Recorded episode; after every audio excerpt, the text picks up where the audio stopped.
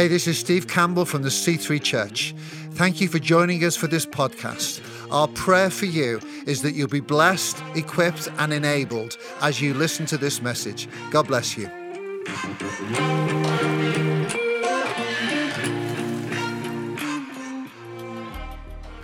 Good morning, church. It is good to be with you this morning. Hey, just a moment, I'm going to do something different and then I'm going to introduce my message. Hey, um, Jordan, would you come up onto stage a moment? Um, and Sigourney, where have you gone? Come, come back and stand with Jordan. I just wanted to encourage you guys. I felt in the worship, I just had an encouragement for God over your lives. We only met a couple of weeks ago when you were over in Bury, but I just want to encourage you. God has placed leadership over your lives. You are anointed you carry the gift of faith. And together, you're going to lead and you're going to drive the kingdom of God forward. And I just want to encourage you to lay hold of that word. And you might need to pray into that, think about it, talk with your location pastors about what that looks like. But there is something of a gifting of God upon your lives to push back the darkness and to bring the kingdom of God and His light. So, Lord, why don't you stretch out your hands if you are willing to do so, Lord? I just pray over Sigourney and Jordan, Lord. Pray your anointing touch, your power, Lord. I thank you for the faith that's inside of them. And I thank you you've equipped them to spread your good news in Jesus' name. Amen. Thanks, guys. Well, hello. For those of you who don't know me, my name is John, and as Katie said, it's my privilege to be able to bring the word of God to you today today. I have the joy of serving on the staff team here as multi site pastor, and it really is a joy and a privilege to share God's word with you today. I wonder if you could help me. We're going to welcome all of our locations that are joining with us right now. So give a great big shout out to C3 Colchester, C3 Bury St Edmunds, my home people. C3 Church Online, wherever you are. Everyone joining us in a prison this morning, watching through Way Out TV, 78 prisons. Hey, wherever you are, we are so pleased that you joined us, and it's a privilege to be in the room here with you in Cambridge, too. I'm going to be continuing our 1 Peter series. We've been looking at the now and the not yet. We've been looking about what does it look like for us to live in the middle? In the middle of Christ's death, resurrection, and ascension, and his one day return. How are we called to live? And today we're going to conclude chapter 3. So I want you to stand, if you're able, in every location. We're going to honor the reading of God's word. We're going to read in 1 Peter 3, and we're going to start reading in verse 8. Hey, who came ready to receive from God today? who came to hear what God wants to share through his word. Let's go. 1 Peter chapter 3 and verse 8. It says this Finally, all of you, be like minded, be sympathetic, love one another, be compassionate and humble. Do not repay evil with evil or insult with insult. On the contrary, repay evil with blessing, because to this you were called, so that you might inherit a blessing. For whoever would love life and see good days must keep their tongue from evil and their lips from deceitful speech. They must turn from evil and do good. They must seek peace and pursue it. For the eyes of the Lord are on the righteous, and his ears are attentive to their prayer. But the face of the Lord is against those who do evil. Who is going to harm you if you are eager to do good? But even if you should suffer for what is right, you are blessed. Do not fear their threats. Do not be frightened, but in your hearts revere Christ as Lord. Always, everybody say always. Always be prepared to give an answer to everybody who asks you to give a, the reason for the hope that you have. But do this with gentleness and respect. Let's pray. Lord, I want to thank you for your word. And I pray that you would speak right now into each and every heart. In Jesus' name, amen. Hey, you can take your seats wherever you are. From this text today, I want to talk to us and I want to show us five ways that we can live for Christ in a broken world. First of all, let me tell you a little bit of an awkward story about me. On the screen behind me, you can see a picture of me, and I am wearing pretty scruffy shorts, a rough t shirt, And you might think, all right, John, that's okay. Maybe it was sound check. I was in the Bury St. Edmunds location. Maybe it was back. You remember when it was really hot in the summer? Maybe it was when it was really hot. So it's okay for you to look like that. But the truth is, I am really, really cold. This is last October. And what has happened is I've gone into church, I've set up as normal, and I've gone to the back of my car, opened the door, and realized the bag of clothes that I got ready to get changed into is not there. So I have got to just go with it. I've got to go with what I have got on. And I get up onto stage, and it's so interesting because it's such a contrast from the, the congregation sat in front of me. They're like well togged out, you know, right? They've got their jackets on, they've got their coats, they've got their boots, they're feeling warm and looking good. And I'm there in my rough t shirt and my shorts, feeling freezing cold. It was just a real contrast. What's happening here in the book of 1 Peter is that Peter, the author, as we're coming towards chapter 3, the second half, which we've just read, he's giving us this real contrast. He's saying, This is how the world around you is living. And this is how you are called to live as Christ followers. And so we're going to explore that today. But you might be sitting there thinking, okay, that's cool, John, but can this letter which was written in the first century to early Christians in the Roman Empire, in modern day Turkey, can this really be relevant? Can it really apply to the challenges in my world today? Well, here's some of the things that Peter is speaking into.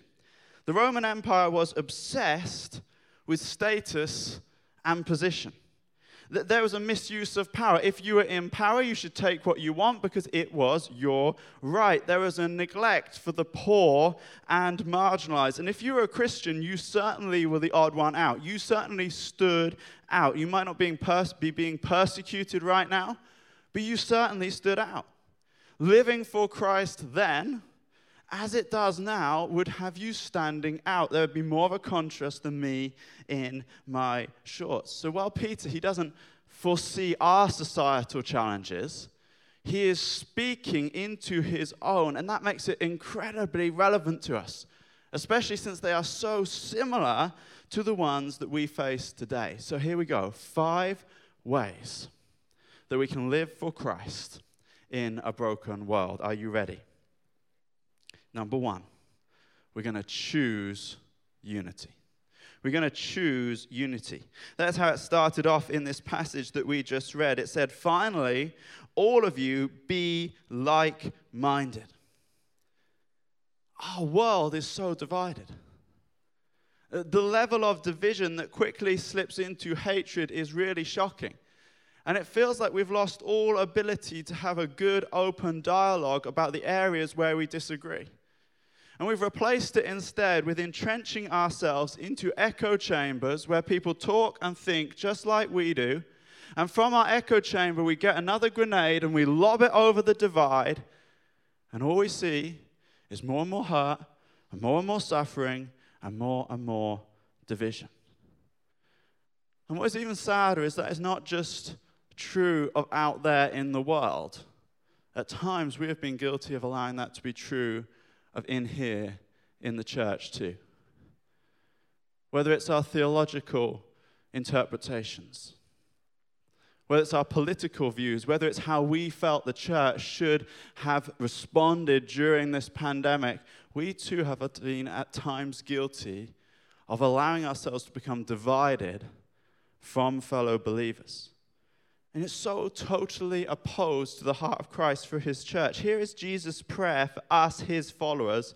In John 17, verse 20, it says this I am not asking on behalf of them alone, but also on behalf of those who will believe in me through their message, that all of them may be one as you, Father, are in me, and I am in you, may they also be in us, so that the world may believe that you sent me. Church, we've got to choose unity. We have got to choose unity. Can you see how important this is for us? The effectiveness of our mission is at stake here.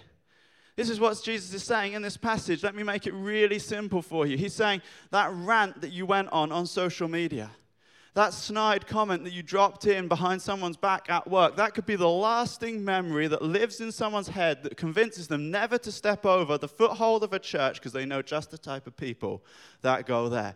When we allow ourselves to step into being divisive and allow division in our lives, we jeopardize our mission. We have got to choose unity. Let me take a moment to talk about politics how to make any room in the world go slightly tense. It's not wrong to be interested in politics. It's not wrong to have political affiliations. It's not wrong to campaign for policy change. It's not wrong to even feel like you personally better align with one person's or one party's policies than another. None of that is wrong. But here is where we have been guilty at times of falling in the church when it comes to politics we have at times allowed political affiliations to take the place of God. And we have forgotten that we are always united as Christ followers under the Lord and the leadership of Jesus Christ. We are always united under his leadership. We are always united under Christ's policy. You know what his policy is? It's called the Great Commission to go into the world and make disciples of all nations. So we must always remember that we are united as Christ's followers under his leadership. So, you know what? Whether it ends up being Sunak or Starmer, or if you're American, Trump or Biden, we must always remember that the men and women that lead our countries are never the ultimate solution for our world. Only Jesus Christ is. So we can choose unity. Because we've come from a place of saying, first and foremost, I'm under the Lord and the leadership of Jesus Christ, and so are you. And from that place, we will work everything else out in a heart that says, let us stay as one body. Can we do that, church? So we might need to repent. Because we might have allowed ourselves to become divided from a fellow believer. We might have said some things that were not kind and were not necessary and we might just need to say, God, will you forgive me? Will you help me to realign? And we might even need to go and say some sorries because we've got to make a decision to stay under His Lord and leadership. We've got to choose unity. Here's two thoughts on how we might begin to move from a place of division to choosing unity because our world desperately needs this. They need us as the church who have the revelation of Jesus to model this. Number one, can I encourage you to stop drinking sewage? I'm a dad of three kids. You come around my house after about six o'clock in the evening, you are almost certainly going to hear the following words being declared with relative force in my household. You are probably going to hear the words said to my kids, Kids, will you please stop drinking the bath water? I don't know, am I the only parent that seems to have this challenge? Like all day, it's like, would you take a drink of water? Will you have a sip of juice? Be like, no, no, no. But get in the bath, they want to drink a liter of this pee infused, lukewarm, scummy liquid. Like my son Ben, my middle son, he's literally just been stood there in the bath going like, Daddy, I'm weeing. And the next minute, he's like drinking a cup full of the stuff. You're like, stop drinking the bath water. It's going to make you sick as a spiritual father in the house, as a pastor here, could I encourage you to stop drinking sewage? It is going to make you sick. And it is the toxic things that you're allowing to go into your mouth that is causing things that are divisive to spew out. So you might need to take a break from social media uh, you might need to pause looking at your news apps or stop buying the paper, stop hanging around some divisive people in your life, and instead say, God, help me to realign with your heart. So we're going to stop drinking sewage. Number two, can we stop throwing grenades?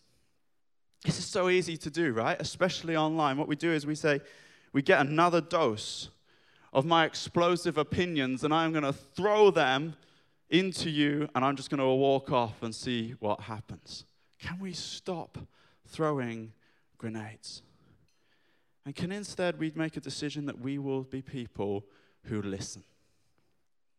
I mean, really listen. Not listen so that we can fire back with the right answer, but listen with a heart that's humble to say, I might have something to learn. That says, Yeah, I'm going to listen to hear what you have to say. And when we do speak, may we speak with truth, may we speak with grace. Are all of your opinions wrong? No. It's not statistically possible that every opinion you hold is wrong. But you know, even when we deliver our right opinions with a bad heart, they too are wrong. We have got to choose unity. We've got to choose unity. We're going to pick up the pace now. Number two, we need to love compassionately. It goes on, doesn't it? It says, be sympathetic, love one another, be compassionate. Compassionate love requires the ability that we begin to see things from another person's perspective. For Christ followers, love is so important because it's who our Savior is and it's how He has called us to live. This is what it says in John 13, verse 34 A new commandment I give you love one another as I have loved you. So you must love one another. And by this, everyone will know that you are my disciples if you love one another. Love, as Jesus demonstrates it, is countercultural. It is not normal in our world. You see, Jesus' love is different. The word used there for love in the Greek is agape. This is self sacrificial love. This love goes way beyond loving on my besties. This is about love that costs us something. This is love that demands something of us. It's about praying for our enemies. It's a love that goes so much further. It's going to cost us something. And in a world there's, where there's selfishness, there's greed, we are called to contrast that with compassionate love. We see it demonstrated in the story of the Good Samaritan, Luke chapter 10. If you're not familiar with it, this is how it goes. There's this guy traveling from Jerusalem to Jericho, and he gets mugged, and he gets left on the side of the road to die. And there's two people who walk past first. There's a priest and a Levite, and what they do is they go to the other side of the road. They don't even go near where this guy is lying. They don't even go to see if he is dead or alive. They just walk past. They're busy. They don't want to get ceremonially unclean. It's going to be a huge cost and delay to them. And so they go to the other side of the road. And here's what I think we do sometimes, church, when we preach that story and when we listen to it as the congregation in church, we find it very easy to step into the place of judgment over the priest and the Levite.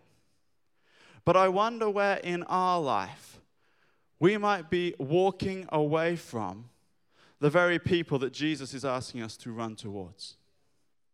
Because it's easy to judge, but there is a different story. There's a, in the same story, there's a third character. And that guy is the Good Samaritan. And he does stop. And he does spend some time and he does take care of the guy. He does love compassionately, but it costs him something.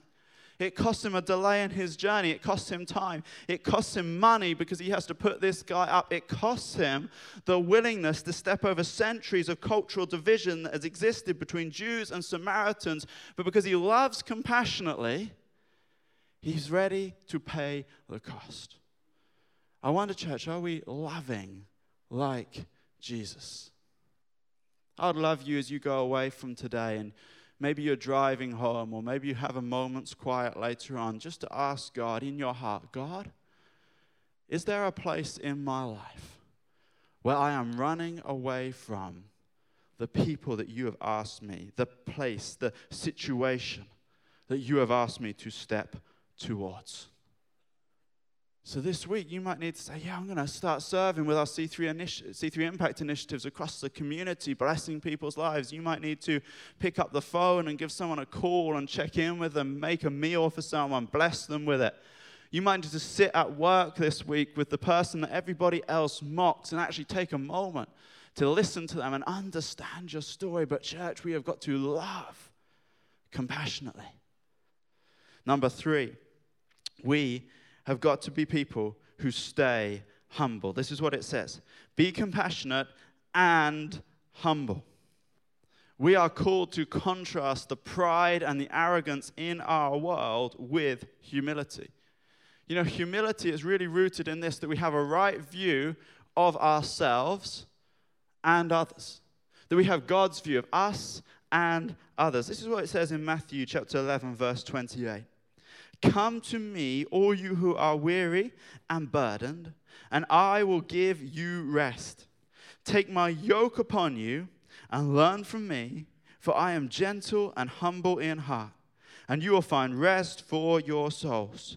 For my yoke is easy and my burden is light.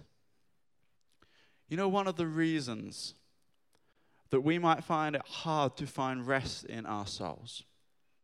One of the reasons our world really doesn't have any rest is because of an issue with pride.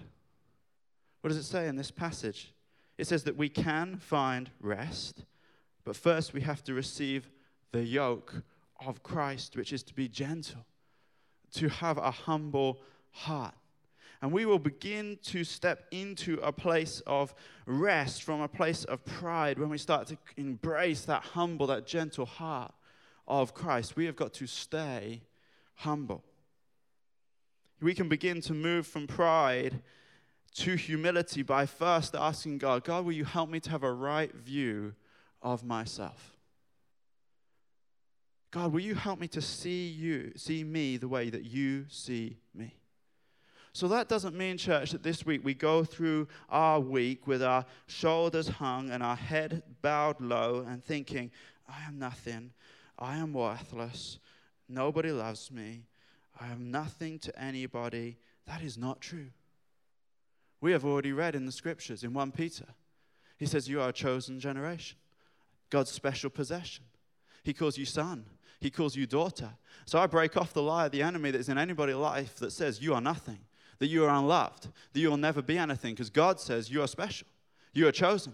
So we don't walk around with our heads hung and our shoulders slumped, but neither do we strut around with our head in the air, obsessed with the number of followers that we have, thinking about that we will be the greatest thing to our world. Instead, we stand up straight and we realize that we are all sinners saved by grace, but that we've all been redeemed, that God has placed His Spirit inside of us, that we are loved, that we are chosen. So we come with a godly confidence to our week. Not with the enemy's lie that we are nothing, not with the enemy's lie that we are uh, more than what we are, but with the godly truth, and that's how we can begin to walk in confidence, but with a humble heart and a humble spirit. We've got to stay humble. Number four, we need to seek peace and pursue it. We've got to be people who bring peace. This is what it says in verse 11. They must turn from evil and do good. They must seek peace and pursue it. The word used here for peace, it does mean a lack of conflict. But it means more than that. It also means a, a wholeness, a wellness. What about this week? Into your workplace. If instead of stirring up conflict. You brought a sense of God's peace, His wholeness, His wellness to your workplace. What about if you brought the peace of God to your school, into your family? You know, the peace of God. It, it, goes well beyond being someone who doesn't just start conflicts. Oh, I didn't say the first word. It goes into someone who actively pursues bringing peace who's praying, God, will you help me to bring something of your wholeness and your wellness to this place where you have brought me today? It goes to praying for our enemies. It goes to being somebody who says, God, I want to bring something of your restoration and your wholeness. And do you know that you are empowered to do that this week, church? To bring God's peace. But we can only bring the peace of God to our world when we have known something of the peace of God in our life. And I wonder, you might be struggling to find peace today. Well, I want to remind you that peace is found in proximity. See, peace isn't found in a place. Peace isn't found when you buy that new house. Peace isn't found when you move to that new city that you're hoping to get to. Peace isn't found in a place. It's not found in a position either. It's not going to be found when you get that promotion. It, getting your degree and getting a first class honors will not bring you peace. Do it, but it will not bring you peace because peace isn't found in a place, it is not found in a position, but it is found in a person through Jesus Christ, the Prince of Peace. Peace is found by us getting in proximity with Jesus Christ. I can struggle with peace. Let me be honest with you. I can struggle so much at times to know God's peace. But you know what I have found to be true every time? That the closer I draw to Jesus, the more peace I know in my heart. Because peace is found in proximity to the Prince of Peace. Let's be people who draw close to God and having experienced something of His peace, take it out to our world this week. Number four, we're going to bring peace. And finally, number five, we are going to share Jesus. It goes on, doesn't it, right at the end of what we read today in verse 15 to say, But always be prepared to give an answer to everyone who asks you to give the reason for the hope that you have. But do this with gentleness and respect. You know, one of the concerns that I have for my life, and I guess I'd broaden that out and say the life of the church is that we would somehow allow a fear of failure, a fear of standing out, a fear of not being acceptable in the world's eyes, whatever that looks like, a fear of being then excluded to hold us back, to hold me back from sharing the good news and the hope that Jesus Christ has brought into my life with those people that I walk past in the street every day. May that not be true of me. May that not be true of us, church, that we allow something of a fear to hold us back from sharing the life changing good news of Jesus with our world. Because we have got to be people who share Jesus. I want to encourage you. you. You might need to do something like this passage suggests to help you feel prepared. Maybe you'll study with the C3 Academy next year. Maybe you'll do some theological studies with WTC. Maybe you need to join a C3 group where there's people who are going to encourage you and pray for you as you step out in faith. But ultimately, church, I want you all to know that you are fully equipped to share the good news of the gospel. You have everything that you need through the power of the Holy Spirit that is living inside of you. You have everything that you need to share Jesus with your world. The most important thing is our availability. It is a heart that would say, God, I don't know that I have all the answers, but here I am. Will you use me today? Hey, please would you stand in every location? I'm going to bring this message to a close. In every location, if you have a, a phone, I would love to invite you to get it out. Not to check your notifications, but if you've got a torch, I'd love you to find it I'd like you to turn it on, but quickly then I'd like you to stick your finger over the light. Production team, you can bring the lights right down in this room.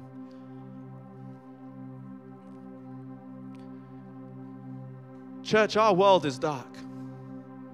There is darkness in our world. People's lives, they sometimes feel dark. They feel overwhelmed. They feel overcome. There is bitterness there is division, there is anger, there is uncertainty, there is famine, there is loss of life in our world. Our world can be dark. But, church, I want you to know with a certainty that there is a light that is brighter. There is a light that shines brighter. It is the light of life, Jesus Christ. He is the light of the world. And it says in the scriptures that the light shined in the darkness, and the darkness could not overcome it. Church, I want you to be encouraged. Take a look around you. It's dark in this room right now. But I want you to know that there is a light that lives inside of you the power, the light of Jesus Christ. I want you to know, church, today, you are the light of the world. You are the light of the world to a dark school. You are the light of the world in a dark university. You are the light of the world into a dark workplace. You are God's light into your family, God's light into your street where you walk, God's light into your community. You are the light of the world. This is what it says in Matthew 5, verse 14. You are the light of the world. A town built on a hill cannot be hidden. Neither do people light a lamp and put it under a bowl. Instead, they put it on a stand, and it gives light to everyone in the house. In the same way, let your light shine before others, that they may see your good deeds and glorify your Father in heaven. I want you to look around because in a moment I'm going to say one, two, three, and you're going to uncover your light. But I don't want you, church, to underestimate for one moment more. I don't want you to step into one more week with your light obscured. I don't want you to be somehow shielding or guarding the light of Christ that lives inside of you. Because in a moment when I shout one, two, three, we're going to let our light shine, and may that be a spiritual declaration into our world of how we are going to live our life.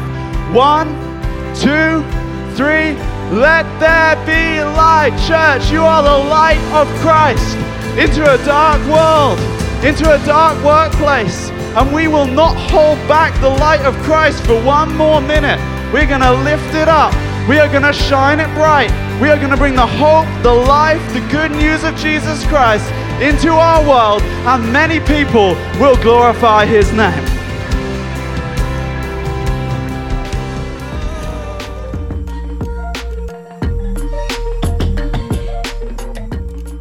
Thank you for listening to this podcast. We pray it's been a blessing to you. Why not share it with your friends and family through social media? If you're not on the regular podcast list, then why don't you subscribe? Thank you especially to those that give. If you want to give to this ministry, you can go to our website, thec3.uk slash giving and get involved. God bless you.